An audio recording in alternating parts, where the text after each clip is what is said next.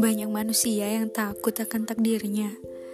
Ia lupa bahwa Allah sudah menggariskannya. Memperjuangkan dalam hal kebaikan itu adalah wajib, bukan memaksakan, tapi ikhtiar.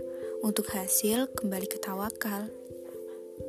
Aku, kamu, dan kita semua tidak ada yang tahu takdir ke depannya bagaimana dan seperti apa.